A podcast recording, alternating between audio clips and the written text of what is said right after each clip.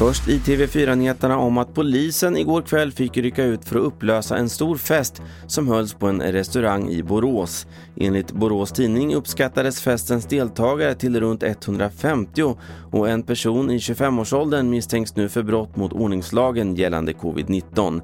Det är än så länge oklart om den misstänkte är samma person som arrangerade festen.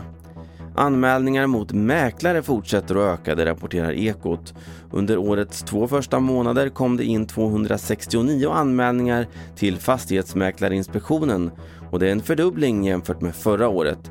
De flesta anmälningarna handlar om lockpriser. Och sist om att den amerikanska biokedjan AMC bjöd sina besökare på en rejäl överraskning igår när deras biografer i New York öppnade igen efter att ha varit stängda i nästan ett år.